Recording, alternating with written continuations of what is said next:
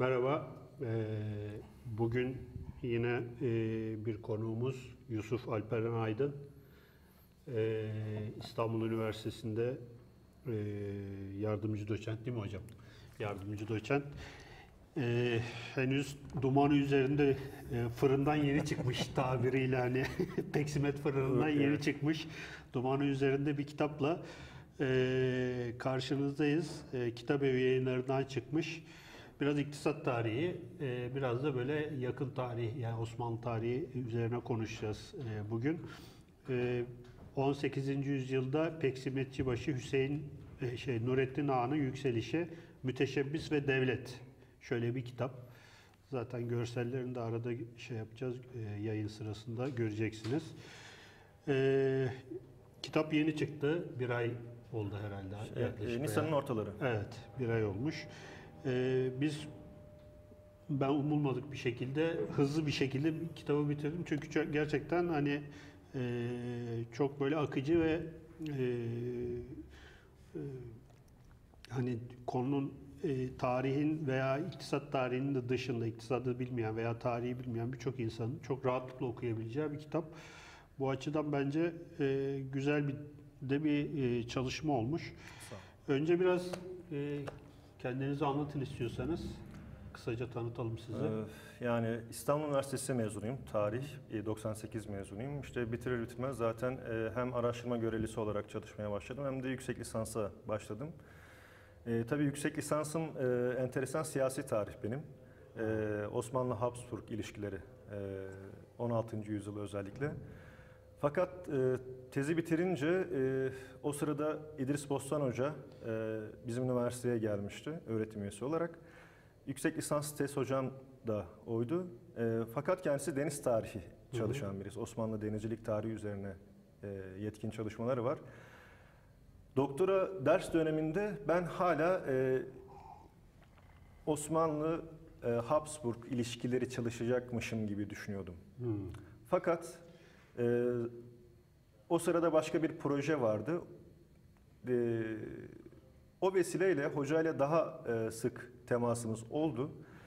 Ve o proje grubunda e, bir emekli yarbay vardı, denizci.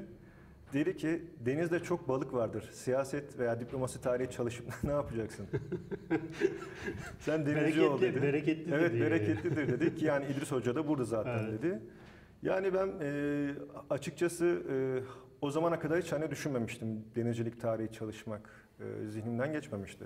Fakat işte hocanın e, da olumlu yaklaşımı e, ve biraz e, konuya böyle girince, okumalar yapınca ilk okumaları ilgimi çekti. Yani denizcilik tarihi. Çünkü bir de çalışılmamış, e, yani çok boşluğu olan bir saha idi. Hı hı.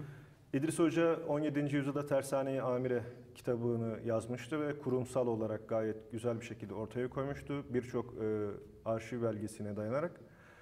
E, tabii ilk önce hocadan böyle bir onay da almak gerekti. Sağ olsun hoca da kabul etti, fazla uğraştırmadı. Denizcilik tarihi üzerinden. Tabii yine doktora tez hocam, hocam oldu ve e, tez konusunu da belirlemiş olduk beraber.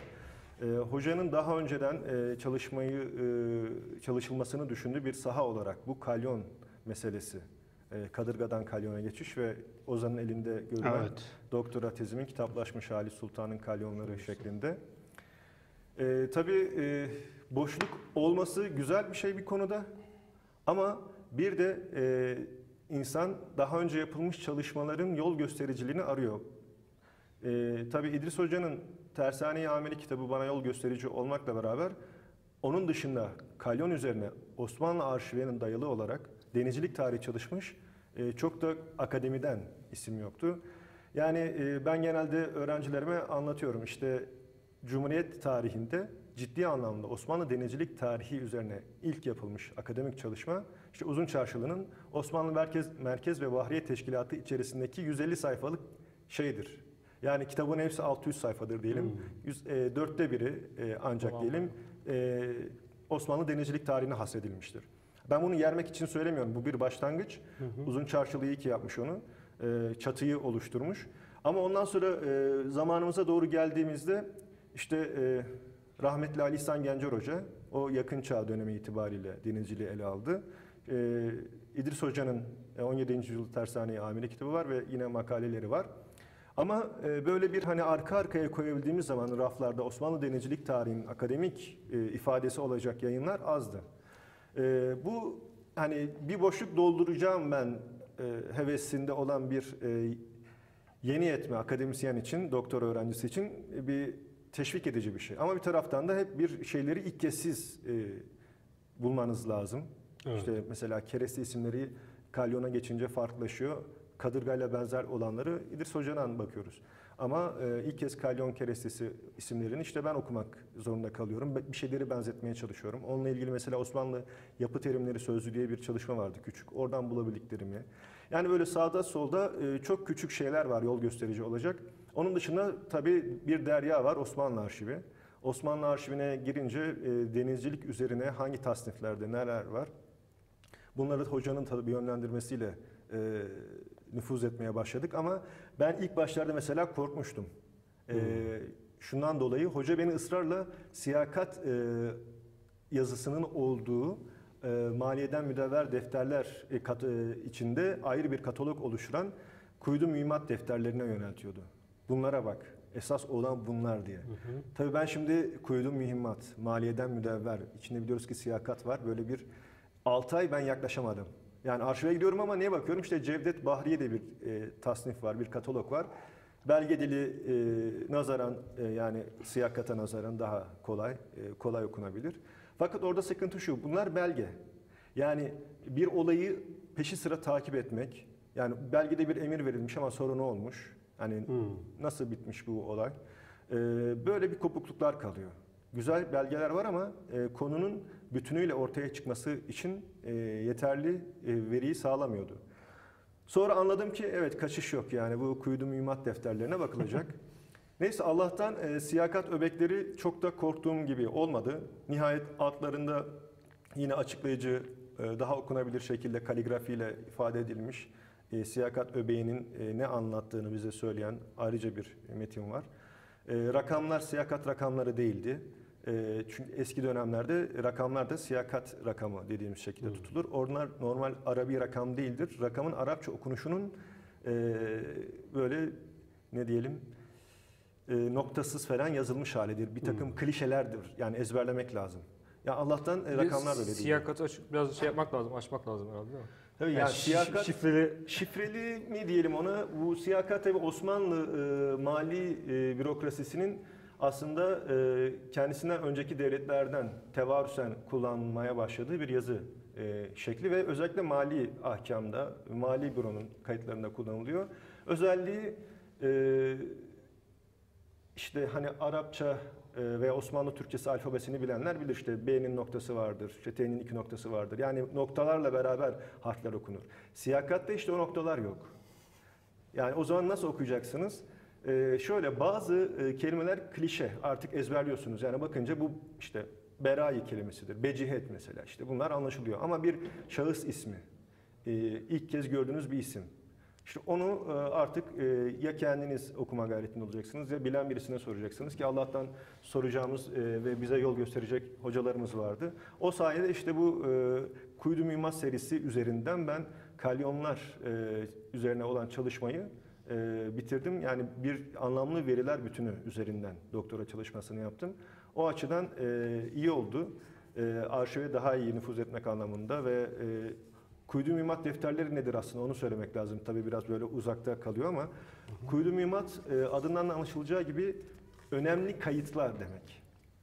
E, devletin e, resmi kayıtları bu defter içerisinde her yıl için bir defter var ve işte Mehterhane-i Amire, Tersane-i Amire, Cebehane-i Amire, e, Matbahı Amire, e, işte peksimetle ilgili kayıtlar, kuyudatı peksimat mesela. Bunlar hep başlık altında o deftere işleniyor. O yıl ne olmuşsa, ne yazışma, ne emir çıkmışsa hatta bu defterler e, esas kütük defter gibi kullanılıyor. Mesela 5 sene sonra dönüp o kitap şey o defterdeki kayıt kullanılıyor. Onun üzerine mesela 5 sene sonraki başka bir kayıt da eklenebiliyor. Dolayısıyla konunun devamını o defterlerden takip takip etmek mümkün. Peki e, Nurettin Ağa'yı Nasıl bulduk? Nasıl, Nasıl? buldunuz bu ne- nereden bu defterleri arasında. Evet. Yani e, evet e, ağırlık olarak Nurettin Ağa da Kuyudu Mühimmat defterlerinden çıktı diyebiliriz. Yani e, başka tasniflere de başka arşivlere de baktık. E, vakıflardan mesela belgeler e, bulmak gerekti bunun için. Ama esas itibariyle tabii bu Kuyudu Mühimmat'taki o başlık yani Kuyudat-ı Peksimat başlığı altında Nurettin Ağa'nın yaptığı üretimler var. Tabii bu sadece Nurettin Ağa ile alakalı değil. Ben 1672 tarihinden itibaren kuyduğu mühimmatlardaki bu peksimet kayıtlarına baktım. Çünkü geriye dönük olarak e, 1707'de Peksimetçi Başılık Kurumu'nun Nurettin Ağa ile beraber ihtas edilmesinin zarureti ne? Devlet niçin Nurettin Ağa gibi birisini Peksimetçi Başı olarak görevlendirdi? Ama şey var değil mi? Öncesinde şimdi kitaba böyle kitaba giriş yapalım yavaştan. Ya, kitabı okurken e, 1692'de şey 1672'de işte e, peksimet alım, alımı yapıyorlar ve y- 20 akçeden alıyorlar ve bir e, peksimetçiler loncası diyeyim artık. Yani peksimetçilerden esnaf, alıyor. Yani esnaflardan esnafı. esnaftan alıyor. Parça parça. Parça yani. parça esnaftan alıyor. Ve e, kitapta çok ilginç bir şekilde yani e, normalde işte e, Osmanlı tarihinin e, mutlak bir iktidar Osmanlı tarihinde Osmanlı iktidarının çok böyle mutlak e, dediğim dedik bir yapısı olduğu Düşünülür. düşünülüyor. Fakat e, 93'ten itibaren Pasarofça ile beraber e, 99 yok, Dok- pardon, e, 93'te bir şey yapıyorlar, arzda bulunuyorlar. E, şeye gidiyorlar, kadıya gidiyorlar esnaf toplanıp ya diyor biz bunu yapamıyoruz diye böyle bir şey var. Kazan Çok pahalı yani. ve yani e, 1607 pardon 1707'ye kadar süren aslında bir pazarlık var esnafla Devlet e, arasında. devlet arasında ve çok sıkı bir pazarlık. E, yani bu bu- şey biraz daha O artış da yüzde yüz yani değil mi? Tabii. 1700 yani 1770 1673'ten 1693'e 93. kadar 20 akçe taban Birden fiyat. sonra Sonra birden 1693'te hani e, pazarlık sünnettir hikayesi belki de. Veya birlikten güç doğar hani. o daha Bir- doğru. Ama Evet. şey de bir- ilginç aslında. Birlikten güç doğar. Bir anda yüzde yüz artıyor. O hikayeyi biraz kadı, kadıyı da yanlarına alıyorlar. Galata kadısına gidiyorlar. Evet. Evet. Çok yani ilginç bir biraz- şekilde yani devletle mesela kadı e, bağımsız bir şekilde esnafın e, lehine e, fikir beyan ediyor. O, o süreci biraz sizden hani Evet. nasıl Şimdi değerlendiriyorsunuz? e, devlet Osmanlı Devleti'nde e, iktisat tarihi açısından tabii haddim değil aslında iktisat tarihi üzerine böyle çok konuşmak ama e, iktisat tarihçilerinin de dikkatini çeken ve gündeme getirdikleri bir mesele var. Fiyatlar uzun zaman değişmiyor. Devletin ödeme yaptığı fiyatlar. Osmanlı Devleti. Osmanlı Devleti'nde Evet. böyle. Yani bu şaşırtıcı bir şey. E, anlaşılmaya, e, açıklanmaya çalışılıyor. E, işte Mehmet Genç Hoca bu konuda en yetkin isimlerden birisi olarak zikredebiliriz. Başka hocalarımız da var tabii şüphesiz. 1672-73'ten beri devlet 1693'e gelene kadar 20 akçe üzerinden bunu ödemiş. Hiç enflasyon falan olmuyor mu İşte acaba? işin garip tarafı o çünkü savaş yıllarından bahsediyoruz. Çünkü Ha. 1683 e, başlayacak. Yani 2. Viyana Muhasarası'ndan 1699'a kadar sürecek uzun bir savaş dönemi. Savaş ne demek? Tabii ki fiyatların yükselmesi demek. İşte bir takım şeylerin piyasada az bulunur olması, dolayısıyla fiyatların yükselmesi beraberinde tüketicinin bundan sıkıntı duyması lazım. Ama zaten sıkıntıyı işte şeyde görüyoruz. Yani 1693'te görüyoruz. Çünkü 83 savaşın başlaması demek ki 10 sene zarfında e, bir gaz birikmesi olmuş esnafta. Artık e, dayanamayacak bir noktaya gelmişler ki Galata Kadısı Abdullah'ı e, yanlarına alarak diyelim veya onun da aracılığıyla e, devlet katına bir arz sunuluyor ve Galata Kadısı Abdullah e, burada esnafın tarafında olacak şekilde ve olayı onların e, görüşüne yakın bir şekilde özetliyor. Ama vaka olan şey şu, dile, onun da dile getirdiği ve esnafın da dile getirdiği. Kalyonların sayısı arttı.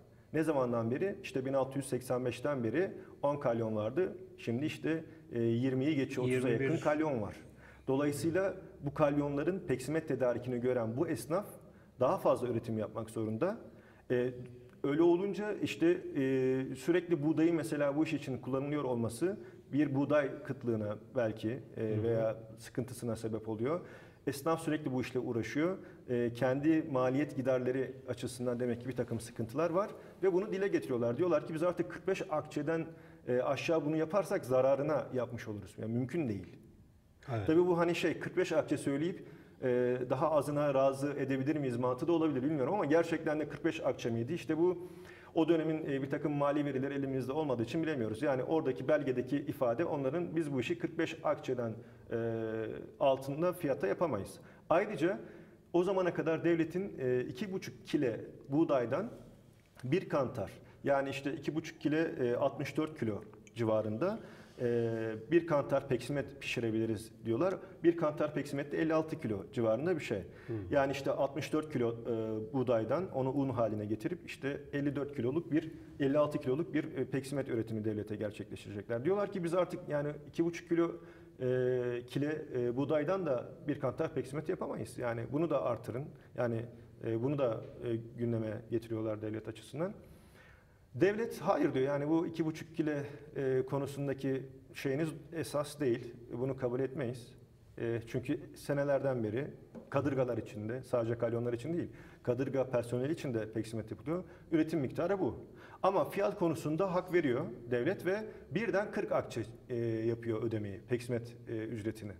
Yani bu e, işte birlikten güç doğarın belki e, ifadesi olabilir veya e, esnafın ee, hani Ozan'ın da söylediği gibi Osmanlı Devleti dediğim dedik ceberrut bir yapısı var. İşte padişah ne derse o olur falan. Demek ki hayır öyle değil. Yani piyasada kendi şartlarını devlete dayatabiliyor. Yani bir de düşünün hani biz üretmiyoruz dese mesela peksimetçi esnafı.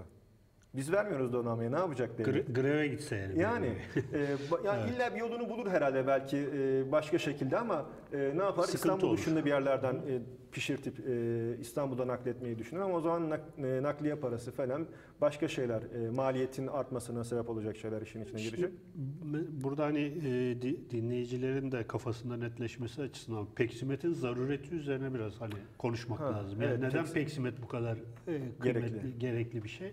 Biraz belki ondan da bahsetmek gerekiyor. Evet, gerçi kitapta e, peksimet kelimesi nereden gelmiştir? İşte mesela Roma e, ordusunda kullanılmış mıdır? Onunla ilgili bilgiler var. Tabii eski en eski kayıtlardan itibaren e, peksimetin Roma ordusunda kullanıldığını görüyoruz. Neden? Çünkü asker yürüyüşe geçtiği an e, sıcak ekmek pişirmek, taze ekmek pişirmek Mümkün mümkün olmayacak. O zaman bu askerin e, bu yeme ihtiyacını e, dayanıklı bir ürün yani ekmeği dayanıklı hale getirmekle çözmek lazım. O da işte e, Latincesinde mesela biscotto yani iki kere pişirilmiş e, kelime olarak e, işte o bisküvi kelimesine kadar mesela evriliyor. E, peksimet kelimesinin e, etimolojisi üzerine de kitapta yazdım. Yani e, nereden geliyor şeklinde görüşler var. E, peksimet Osmanlı donanması için bir zaruret veya asker için bir zaruret. Çünkü e, kara ordusu sefere çıktığında belirli noktalarda e, daha önceden verilen emirlerle orada fırınlar kuruluyor mesela. Asker menzili tamamladığı zaman ulaştığında bir noktaya orada sıcak ekmekle karşılaşabiliyor. Karnını sıcak ekmekle doyurabiliyor. Evet. Ama denize açıldığı zaman donanma e, gemide öyle bir e, ocak yok. Evet. Yani ekmek pişirmek, e, o işte bir daha uğraşmak falan bir zahmet ve e, tekellüflü bir şey.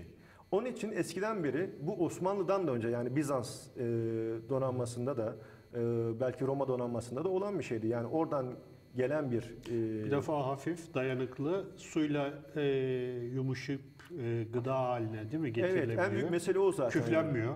Küflenmiyor çünkü iki kere fırınlandığı için içindeki nem oranı e, neredeyse sıfıra yakın e, ve hafifleşiyor böylece. E, yani bazı kayıtlarda görüyoruz ki geçen senenin peksimeti bile verilebiliyor mesela eğer Evet. küflenmemişse hala. Hani ekmek için böyle bir şey söz konusu değil. Yayından önce söylediğiniz ya hala e, büyük şu anki gemilerde bile frikalarda kurtarma Tahliye şeyleri. sandallarında hala peksimet, var. Peksimet. Demek ki yani e, insanların en büyük icatlarından birisi yani hiç, hiç, Ama- şey olarak değişmiyor. yani. Değişmedi. Roma'dan beri evet var olan bir şey. Şimdi bu e, buradan belki biraz e, şeye doğru devam etmek lazım. Bu 1693'te 40 akçeye çıktıktan sonra e, devlet e, bu sendikasyon hareketini belki bir anlamda kırmak için e, Nurettin Ağa ile bir anlaşmaya varıyor değil mi? Biraz bundan bir bahsedelim Evet. isterseniz. İşte Osmanlı devlet aklı dediğimiz şey biraz bizim burada Evet. karşımıza çıkıyor. Yani piyasa e, birleşip kendisine bir şart dayattığı zaman e, tamam ceberut bir devlet yok. Yani yapacaksınız illaki emir vermiyor ama ne yapıyor? Yani piyasayı baskılayacak başka bir e, oyuncu e, sisteme sokuyor. Bu da onların içinden birisi. Yani Nur- Nurettin Ağa aslında e, Sadrazam Çorlulu Ali Paşa'nın iki tane camisi vardır İstanbul'da. Bir tanesi meşhur hani şu nargile içilen Evet, yer divan evet. yolunda. Bir de e, daha az bilinen tersanedeki Bizim ev- evin önünde. Pro, ilk programı yaptığımız yer. Ha evet evet. Kasımpaşa'daki evin orada hemen. Yani o cami mesela işte e, e, Sadrazam Çorlulu Ali Paşa'nın e, eseri hayrıdır. Ve o cami yanındaki hamam e, hayatiyetini devam ettirsin Kışlanın diye. içindeki değil değil mi? Kışlanın e, şu anda tabii içinde kalmış gibi. Kompleksin Ha. içinde gözüküyor. Seferi Koz'un oradakinden bahsediyoruz değil mi? Evet, Yanlış evet. değil yani şey e, zindan arkasının orada. Şeyin Ee, yani şöyle söyleyeyim, benim askerlik yaptığım yerdir aslında. Onun e, öyle de söylemek lazım. Nasıl? Burada e, işte günümüzdeki Haliç Tersanesi'nde e, cami altı kızağı veya hı, tersanesi evet. deniliyor ya. İşte onun biraz arkasındaki cami bu. Anladım. Çorlulu Ali Paşa Camii. İşte bir ara bir e, restorasyon falan da geçirmişti. Bir şeyler olmuştu. Evet. Ee, yine bir şeyler var o bölgede işte biliyorsunuz mevcut. Ee, Çorlulu Ali Paşa cami yaptırmakla kalmıyor. Bir de vakfiye düzenletiyor. Ee, vakfiye caminin görevlilerine, işte oradaki yapılan harcamalara kaynak oluşturmak için düzenleniyor. Ne var vakfiyede? Ee, sadece camiyi yaptırmamış e, Çorlulu Ali Paşa. Onun yanında e, fırıncı, ekmekçi dükkanları, e, odalar, e, bir takım işte bakkalın evinden binalar. Bunların kira gelirleri hep e, o vakfiyenin e, harcamalar için kullanılacak. Yani bu camilerin harcamaları, giderleri için. İşte bu e, vakfın yapılarından olan 3 tane, 4 tane fırın var. Onların kiracısı bizim bu Nurettin Ağa. Hı. Yani Sadrazam Çorlulu Ali Paşa'nın kiracısı Nurettin Ağa. Ve e, orada bir görüşme olmuş muhtemelen. Yani kendi kiracısı ve işte dört tane fırının kiracısı olduğuna göre e, yani sahibi Bayağı- külliyet deniliyor Evet. buna kaynaklarda. E, bir geliri var, iyi bir kapitali var demek Nurettin Ağa'nın. Onunla muhtemelen bir görüşme gerçekleştirdi. Hı. Yani bu iş nasıl olabilir diye. Ve ondan bir teminat aldı belki de hani ben bu işi kotarırım. Çünkü e, 1707'deki beratta işte senede 8000 kantar peksimet vermek. Ya bu bu e, standart. Bunun altına düşmeyecek ama daha üstüne olursa e, devletten talep gelirse onu da yapacak. Ama 8000 kantarı fix yapacak. Onun dışında kalyonlar e, tersanede kışladığında onlara ekmek verecek. Ekmek pişirecek yani taze ekmek.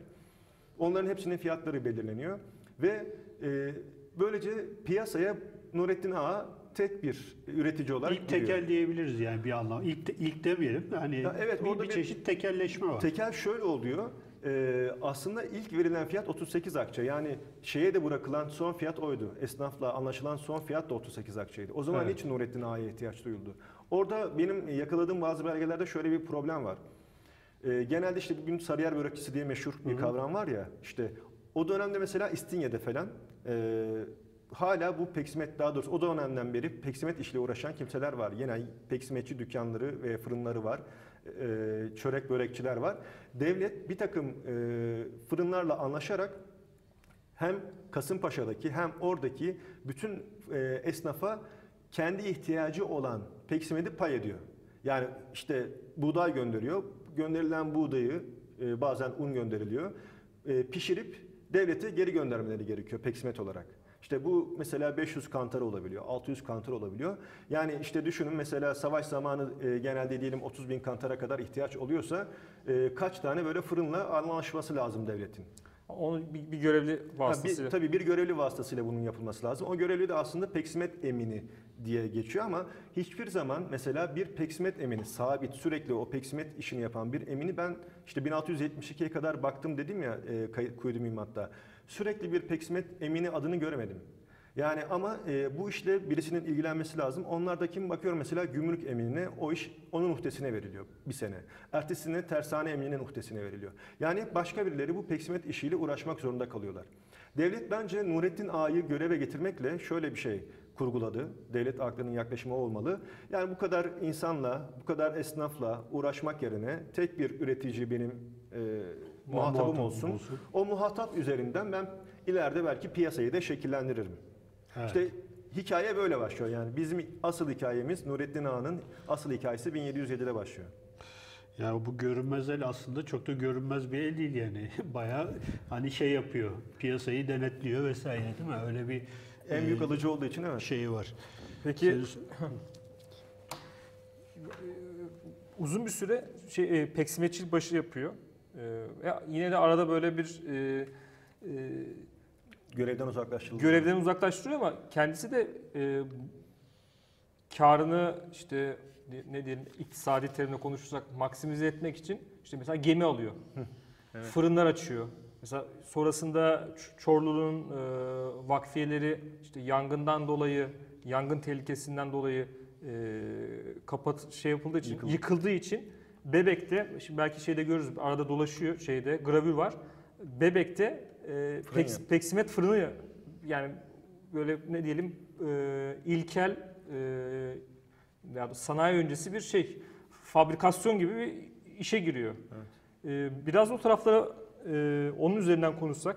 Evet, e, yani kitabın adının müteşebbis ve devlet olmasında e, hani niçin e, Yani mesela tercih şimdi ettik? şu anda şeyde görüntüde şu Evet. sol taraftaki değil Sol mi? taraftaki peksmethane ama o e, Nurettin Ağa'nın değil, devletin 1799-1800 senesinde inşa ettiği e, Nurettin Ağa'nın e, fırının vardı orada eskiden. E, oğluna devretti daha sonra. Oğlundan sonra Salih Ağa'dan sonra diğer oğlu o görevi almayınca orası atıl kaldı. Devlet sanıyorum o araziyi e, istimlak edip, İstimlak edip kendi, kendi- kendi peksimet kendi tanesi. peksimethanesini Ama şey devam ediyor aslında. O yani onun İşlevi yani devam ediyor. işlettiği Evet, tabii, tabii. ve kurduğu şey e, peksimethane fırını devam Yani ediyor. yer olarak mesela burada sorular e, benim zihnimde e, ilk şey yaptığımda bir boşluk vardı. Niçin Bebek'te bu adam bir fırın yapıyor? Uzak da sayılır. Tabii uzak yani tersaneye amireye sonuçta götürecek, e, Evet. teslim edecek bu peksimetleri. Niçin? E, orada e, Osmanlı e, edebiyat e, geleneği içerisinde çok da e, karşılaşmadığımız aslında bir yazım türü, e, günlük tutma. Hı hı. İşte e, bir kadı efendi, Saadettin Zade, Telhisi Mustafa Efendi. Hı. E, Onun dedikleri var. 1711-35 seneleri arasında bir günlük tutmuş. Ve bu e, günlük e, Osmanlı arşivinde, Başbakanlık Osmanlı arşivinde Kamil Kepeci 7500 numarada. Bunu daha önce işte e, hocalarımız e, hem kitap olarak neşredildi bir kısmı, daha önce de haber verildi hani e, ilim alemine duyuruldu bu e, kitap ve şey defter. Burada işte bir o soruya cevap olacak bir şey yakaladık. Yani Bebek'te niçin fırın kurma ihtiyacı hissetti? 1719 veya 1720 gibi bu fırının yapılma tarihi yaklaşık olarak. Çünkü öğreniyoruz ki günlükteki kayıtlardan 1714 senesinde Çorlulu Ali Paşa'nın bu tersanedeki camisinin etrafındaki o vakıf yapıları yıktırılmış emirle. Ee, Saadettin Zade Terlisi Mustafa Efendi en sonunda şöyle işte harik hafından yani yangın korkusundan yıktırıldı diyor. Ve o aya ait bu e, ayı tam hatırlayamayacağım ama 3. haftasında yıkılma emri e, o ayın ilk gününde Kasımpaşa'da yangın yazmış. Yani Kasımpaşa'da harik. Ama e, nerede? Yani bu bilgi bu kadar. Nerede bu yangın? Nereye kadar sirayet etti? Onu bilmiyoruz. Ama Kasımpaşa'da bir yangın olmuş ve e, üçüncü haftasında o ayın e, Çorlu Ali Paşa'nın bu vakfiyesine dahil olan fırınlar, diğer odalar, tersanenin bitişinde bu yapıların hepsi. Önemli olan nokta bu. Bunlar yıktırılmış. Neden? Sonra işte ben daha önce bu e, kalyonlarla ilgili çalışmamda e, kereste mahzeninin yanına dair belgeler görmüştüm. Hı. Ve bunun içinde işte e, binlerce akçelik kerestenin yandığından bahsediliyor. Bunun listesi tutulmuş. İşte kalafatçılar e, kalafat için ateş yakmışlar ve o ateş sirayet ediyor mahzene. Mahzen içindeki birçok e, kereste heba oluyor. E, devlet bir de bu savaş zamanı yani Mora Hmm. e, Yarımadası'nın geri alınmasına yönelik olarak Venedik'te girişilmiş bir savaş var. Yani donanmanın e, herhangi bir yangın tehlikesi falan e, ihtimalinin bile düşünülmemesi lazım. Evet. E, çok e, riskli bir dönem. Daha önceden bu yangın yaşandığı için e, böyle bir yangının nereye yol açacağını biliyorlar. Kasımpaşa'da öyle bir yangın çıkınca diyorlar ki herhalde e, devlet aklı yine devreye giriyor. E, ya e, herhalde bu fırınlar da e, Tehlikeli, tehlikeli olabilir. olabilir. Yani nihayetinde fırın dört tane fırın yani sabah akşam bunlar bir şeyler pişiriyorlar yani ekmektir, e, peksimettir, çörek, börek ve bunların yıkılma em- emri veriliyor 1714'te. İşte bizim Nurettin Ağa'nın hikayesi de muhtemelen e, bundan sonra başlıyor. Ama hemen e, şey yapmayacak, fırını e, Bebek'te inşa etmeyecek. Daha önce yıkıldıktan sonra savaş dönemi sırasında devlete yine onun peksimet tedarik etmesi lazım. Onu muhtemelen fason üretim yaptırdı diğer peksimetçi esnafına. Kendisi bir e, üst görevli olarak çünkü hala peksimetçi başılık görevi Evet. var. Ve e, bunların bir kısmı da İstinye'de. Yani Sarıyer tarafında. Dolayısıyla bölgeyi bu şekilde tanıdı. Çünkü yine bazı belgelerde İstinye'den e, bazı görevlilere peksimet e, teslim ettiğine dair kayıtlar var. Demek ki kendisi İstinye'ye gitmiş. Evet. Dolayısıyla o sahil boyunu görmüş. E, peki niçin bebek? Yani İstinye'de var olan bir yapı var, e, e, esnaf grubu var. Belki daha boş olan bir iki koy gerisidir hemen hemen. İstinye'nin iki koyu gerisi Beşiktaş'a doğru Bebek koyu. Ve Bebek koyu tenha o sıralarda. Yani e, Bebek Bahçesi diye bir e, bahçe var. E, fakat e, içindeki yapı işte çok eskiden kalma bir yapı ve kullanılmıyor. E, eğer e, tarihi raşite bakarsak mesela kronik, o dönemin kroniği olarak içinde serkeşler mesela gezinmeye başlamış falan öyle bir yapı. Yani boş bir alan. İşte bizim Nurettin Ağa orada kendine tam koyun böyle en tenha yerinde e, gemilerin de yanaşabileceği, akıntının durağanlaştığı bir yerde peksimet fırını yapıyor. Şimdi izleyicilere şey yapalım. Orası şu an tam olarak e, Mısır konsolosluğunun olduğu, Hidivlerin Evet. eski yalısı, şimdiki Mısır konsolosluğunun olduğu yerde O kuruyor. civar evet. Yani, Yani 5-10 metre ilerisi Be- gerisi veya gemi. orada yani hani o e, yer olarak da kafalarında canlandırmaları için Evet. bunu da söyleyelim. Ee, Evet. Enteresan olan taraf şu, yani işte bizim Nurettin Ağa'ya müteşebbis dememizin sebebi bu. Yani e, devlete iş yapan herkes müteşebbis değil. Evet. O işini e, yıkıldığı zaman fırınlar bir yerde devam ettirmenin yolunu arıyor. Ve gidip burada bir fırın kuruyor. Yatırımcı. Ya, evet, yatırım ama demek ki Risk de alıyor. Risk bir de de alıyor. galiba su etkisi de var değil mi? Su- Evet yani, o zaten demek çok su önemli. olmasa. Evet. Şimdi bu e, vakfiyede mesela e, Çorlu Ali Paşa'nın e, vakfiyesinde biz e, oradaki camiye ve diğer yapılara ne kadar su geldiğini görüyoruz. Yani külliyetli bir su geliyor. O sudan zaten muhtemelen bu fırınlar da istifade ediyordu. E, peksimet için su da lazım. Nihayetinde e, buğdayı hamur Evet, haline hamur getirmek haline lazım. Belirli bir nispette %60'ı kadar herhalde su katılması gerekiyor. Ee, biz orada e, Nurettin Ağa'nın Peksimet fırını kurduğu yerde e, bilgileri vakfiyesinden öğreniyoruz. Onun ilk vakfiyesi e, 1721 e, tarihli olması gerek. Pardon 1721 tarihli. O vakfiyede e, fırının ve yalının arkasındaki arazide bulunan dağdan günde iki masura su geldiğini anlatıyor bize. Hmm. İşte 1300 litre su kadar ediyor bu günlük. Dolayısıyla orada suyu bulmuş. Yani suyu bulduğu yere peksimet fırınını yapmış. Bir de oradan şeye de geçebiliriz. Bir de çeşme kurmuş. Değil mi? Evet. Yani bütün vakfiyesini de onun üzerine. Ama hani- çeşme hemen değil. Evet tabii ki. Yani orada bir, bir şey de var. Yani e, Nurettin Ağa mesela ben soru olarak soruyorum kitapta. O kadar külliyetli mal varlığı varken mesela niçin bir cami veya mescit? Çünkü oğlu bir mescit yapıyor. Ama oğlunun mescit yaptığı yerin yanına ne var? Değirmen var. Hmm. Göksu Deresi'nde değirmen. Evet. Oğlu da o değirmenin yanına mescit yapıyor. Bu, bu hala duruyor değil mi? Peksimetçi Salih Ağa. Ee, Salih Ağa'nın cami yani mescitmiş aslında ilk yapıldığında. Ee, sonra e, minber vaaz edilerek e, o yani cuma namazı kılınır hale getiriliyor. Ee, fakat e, ilk yapıldığı haliyle değil tabii, Tabii bu ki, şu anda herhalde üçüncü dördüncü kez e, yeniden yapılmış hali ama yer olarak orası. Ve o gün Göksu'da. Göksu'da Karşıda, karşı. Evet karşı tarafta Boğaz'ın tam yani babasının e, iş kurduğu yerin karşısında Evet. e, ve bugün orada bir Kur'an kursu var mesela. O Kur'an kursu da eskiden mesela şey işte e, Değirmen. değirmen. olan yer bina. Ha, enteresan. Yani e, yani görmek niçin mesela lazım. orada soru da şuydu benim kafamda. Niçin bu adam Göksu'ya gitti? Evet. Sonra işte anladık ki evet orada bir değirmen, Değirmen varmış, var. dere varmış ve işte değirmen için gerekli? Buğdayın öğütül- öğütülmesi için. Çünkü normalde genelde e, atlarla e, bu değirmenin döndürülmesi Hmm. e, sağlanıyor. Onun için tabii işte saman, arpa vermek lazım.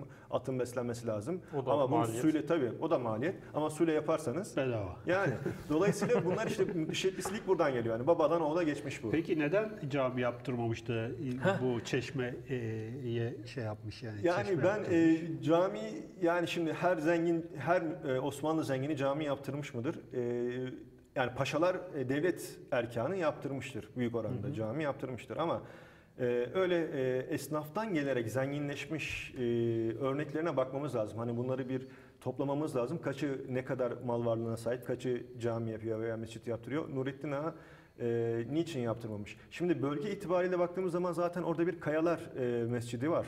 Evet. Yani Bebek'te. Hı hı. E, zaten e, Kasr-ı Hümayun yani Hümayun Abad yapılacak. Evet. Onun içine zaten bir cami yapılmış. Hani e, o bölgeye zaten bir cami yapmasına muhtemelen gerek yoktu. Evet. Ne yaptı? E, her zaman insanların ihtiyaç duyduğu şey taze su, temiz sudur. O dağdan gelen e, suyun bir kısmını yaptırdığı çeşmeye belki de nakletti. Yani böylece insanlara yine faydalı, topluma faydalı bir e, yapı O ortaya çeşme koymuş şu anda yok ama. Maalesef. Evet. Çeşmenin Maalesef. Fotoğrafı vardı galiba. Fotoğrafı evet yani kitabın Evet, evet burada. Evet çok bu- uzaktan çekilmiş bir fotoğrafı. Kitabesi ile ilgili bilgi yine kitabın e, içinde var.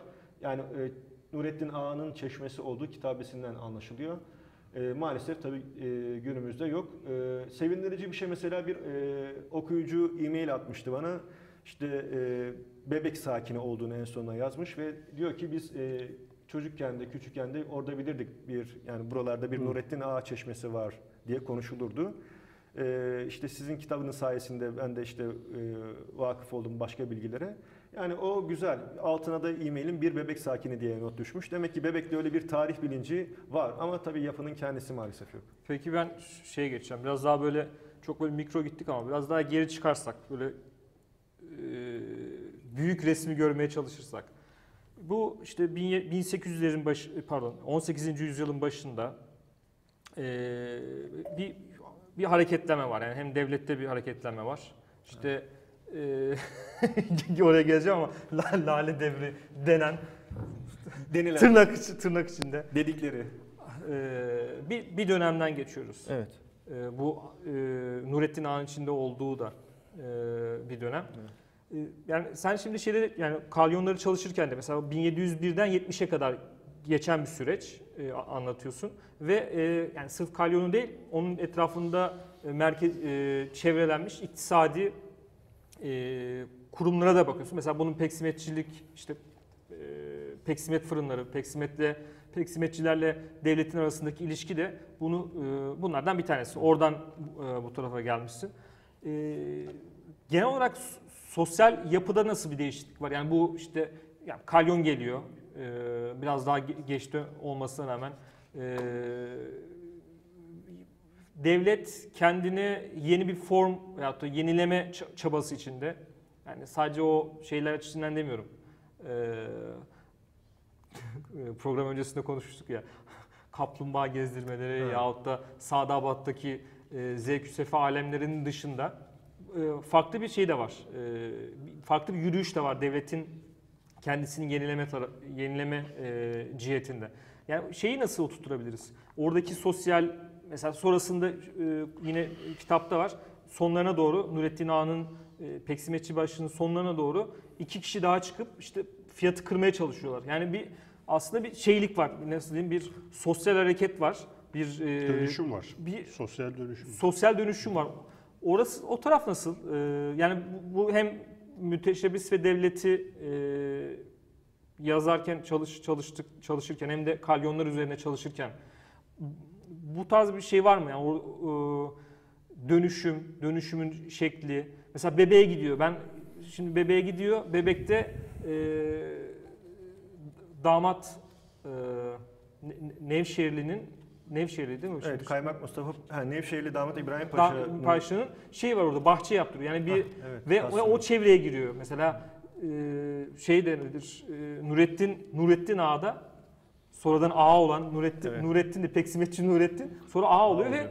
bir şeye de giriyor aslında. Bir e, Elit zümresine. elit zümreye de giriyor. Yani bir şey var aslında. Bir böyle bir dönüşüm var. E, Bu çalışırken gözüne çarptı mı? Evet yani e, 18. yüzyıldaki bu değişim dönüşüm yani artık öyle demek lazım. Yani bu gerileme e, hikayesi herhalde bitmiştir. Pek kullanılmıyordur diye düşünüyorum. E, Devletin hani işte gerilemeye başladı sonra işte duraklama falan bu klasik şeyi artık herhalde bir kenara bıraktık diye düşünüyorum. Orada bir değişim ve dönüşüm var senin de söylediğin gibi. E, tabii bu bunun başlangıç noktası ne? Ve ihtiyaç nereden e, doğdu? Devlet niçin böyle bir şeye girişmek zorunda kaldı? Şimdi bunun en e, göze görünür cevabı 1683-1699 savaşından sonra e, Karlofça Anlaşması'yla devletin birçok toprak, önemli topraklarını kaybetmesi ve ilk kez tarihte böyle e, büyük kayıplara e, duçar kalması. Şimdi bu askeri alanda bir yenilgi olduğu için cevap askeri alanda gelecek mecburen. Çünkü kaybedilen yerleri alması gerekiyor devletin. Şimdi e, birçok 18. yüzyılı anlatan e, böyle e, çalışmalarda e, ben mesela donanmanın bu şekildeki yani 1701 Bahriye Kanunnamesi ile değişim dönüşümü geçirmeye başlamasına yer verildiğini görmüyorum. Aslında çok önemli çünkü 18. yüzyılın başı yani 1701 e, 100 yıl başlıyor ve e, donanmada Bahriye Kanunnamesi ile bir değişim dönüşüm yaşanıyor. Nedir bu? E, Mezamorta Hüseyin Paşa e, bu kanunnamenin hazırlayıcısıdır ama maalesef e, vefatından dolayı kendisinden sonra Abdülfettah Paşa kaptan derya olmuş ve onun zamanında yürürlüğe girmiştir. Şimdi devlet bu e, cevabı, e, bu meydan okuma cevabını e, askeri alanda yapacak ve ilk olarak kalyonlar üzerinden bunu yapıyor. Neden? Çünkü en yakın almayı düşündüğü yer Mora Yarımadası, Venedik'e kaptırdığı. Vene Mora Yarımadası çok önemli çünkü orada bir e, yani 200 yıldan fazla İslami bir yerleşim olmuş. Yani bir Darul İslam yeri ve oranın tekrar e, elden çıkması yani eski sahipleri olan diyelim Venediklere e, geçmiş olması oradaki Darül İslam e, anlayışını e, yıkan veya ona hasar veren bir şey. Dolayısıyla onun tekrar kurtarılması lazım.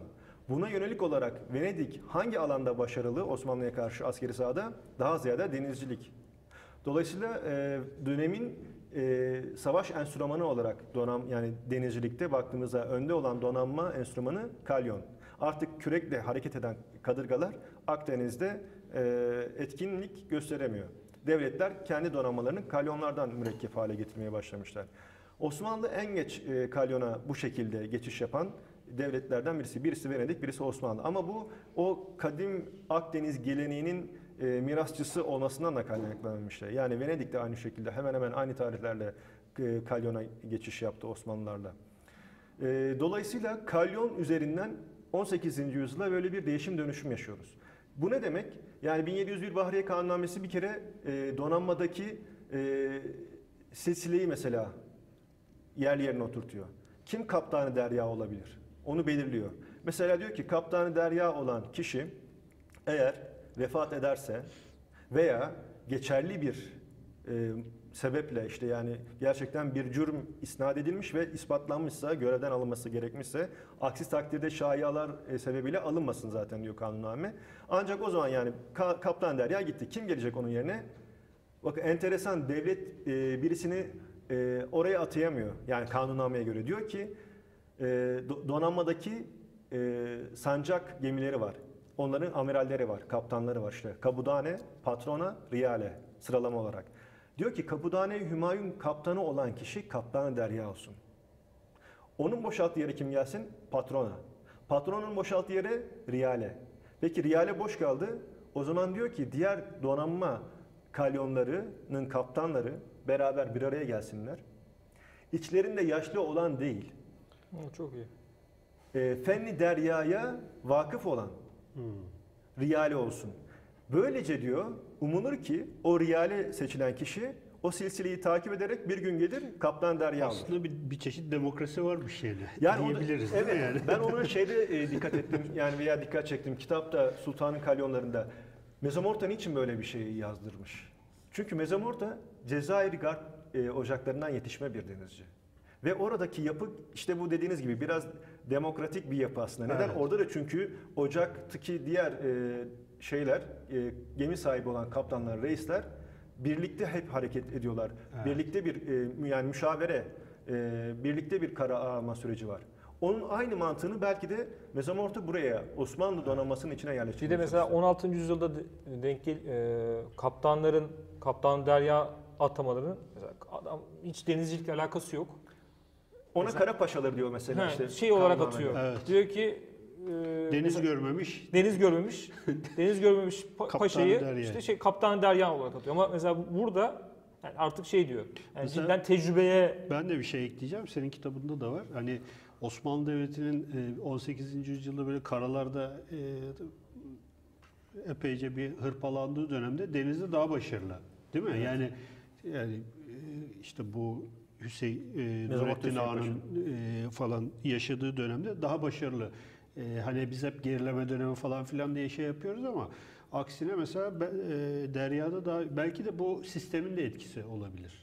Ve hak etme ve işte Kesinlikle. biraz aşağıdan yukarıya doğru bir silsileyle e, yükselme şeyinin de belki bir etkisi vardır diye düşünüyorum. Yani biraz onunla e, sanki bir bağlantısı var. Kesinlikle gibi. bağlantısı var. Çünkü bunun sıkıntısını Mezomorta şeyde yaşamış. Ee, şimdi Kadırga döneminde bir e, kalyonlar filosu var donanmanın içerisinde. Evet. Yani ayrı bir yapılanma 1682'den itibaren.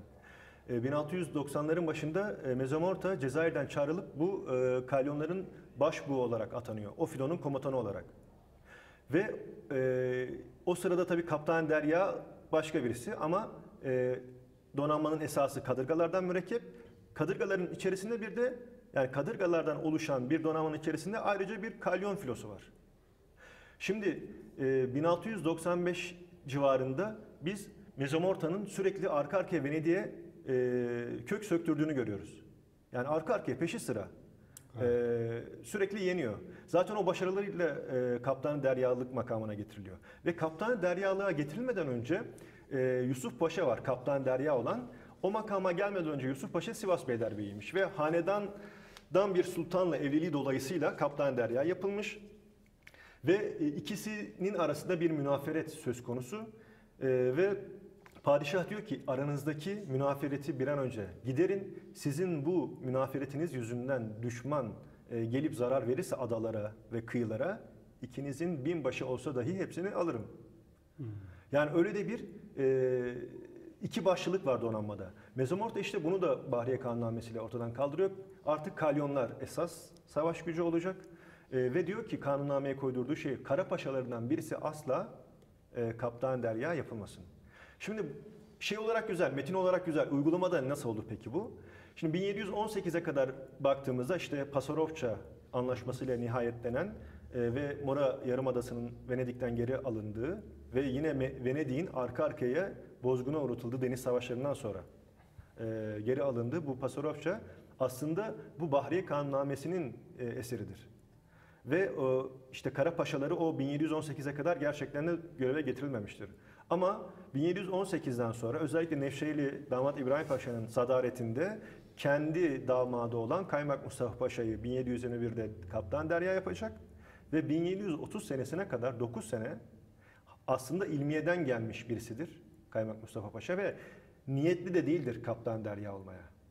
Yani kayınpederi Nevşehirli seni e, Kaptan Derya yapalım dediği zaman ki bunu dediği zaman Kaptan Derya var hala ve Süleyman Paşa.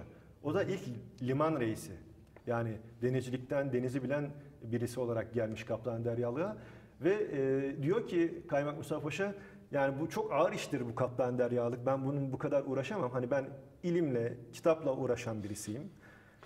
Sonra bir işte e, şeydeyken padişah e, 3. Ahmet'le beraber Nevşehirli yine e, bir yalıda e, bir kas, Kasr-ı Hümayun'da e, işte Biniş-i Hümayun olmuş veya Göçü Hümayun olmuş beraber vakit geçirirken Süleyman Paşa'nın adalardan birisinde vefat haberi geliyor. Bunun üzerine hemen 3. Ahmet'e işte Kaymak Mustafa Paşa'nın Kaptan Deryalığı hemen orada kabul ettiriliyor. Tabii e, Kaymak Mustafa Paşa şimdi kendisi zaten bunu dile getirmiş. Biz e, Tarihi Raşit'te okuyoruz. Ama böyle birisi nasıl 9 sene kaptan derya olarak kaldı? Çünkü 9 sene demek şu demek. Şöyle söyleyeyim. 16. yüzyılda en son yanılmıyorsam Kılıç Ali Paşa bu kadar uzun kaptan deryalıkta kalıyor. 16. yüzyılda. Yani 17'de 18'de ona gelene kadar 9 sene bila fasıla böyle kaptan deryalıkta kalmış birisi yok. Kaldı ki bu adam zaten e, İlim erbabı. fenli derya e, ya vakıf değil. O zaman işte senin de Twitter'dan paylaştığın o sayfa e, okuyucular oradan dinleyiciler oradan da bakabilir. Yani birisi böyle onu göreve getiren birisi demek ki aslında onun üzerinde söz sahibi olacak. Yani, Yani- sadece görüntüde Aynen öyle. şey. Aynen eee, Çok Der- tanıdık Kaptanı geldi. Derya. Yani e, çok da Çok tanıdık geldi. Tarih biraz böyle evet. Evet, e, ben zaten bu kitabı e, babama ilk e, verdim ilk e, çıktığı zaman ve babam da işte hani hikaye tarzında dediniz ya e, kolay okunuyor. O da 2-3 güne okumuştu ve okuduktan sonra karşılaştık dedi ki yani günümüzün fotoğrafını çekmişsin ama geçmişte bir fotoğraf. Evet, Yani yani e, bazı şeyler değişmez tabii. evet. E, o işte ben ama o insanı e, biraz ümitsizliğe de bazen düşürebiliyor. Neden? Çünkü demek ki bu bu böyleymiş bu işler deyip e, insan Yani Bir değişim siyaset de- felsefesiyle de çok alakalı. Hani şeyin e, mukaddimeden de bazen alıntılar yapıyor, e, şey paylaşıyor. E, siyasetin özünde zaten hani bu e, İbn Haldun'un e, yazıp çizdiği temel şey e, var yani böyle bir şey var. Yavaş yavaş toparlayalım. Çok e, teşekkür ediyoruz e, Ben programımıza teşekkür katıldığınız için. Valla bir saatin nasıl geçtiğini anlamadık. Evet, Ee, daha aslında çok daha- konu vardı ama Sizi bir daha bir e, belki diğer kitap için de e, şey yaparız. Sultan'ın Kalyonları. E, çok teşekkür ediyoruz Ben bizi teşekkür izlediğiniz için. E, bir sonraki programımızda tekrar görüşmek üzere. Hoşçakalın diyoruz. Hoşçakalın.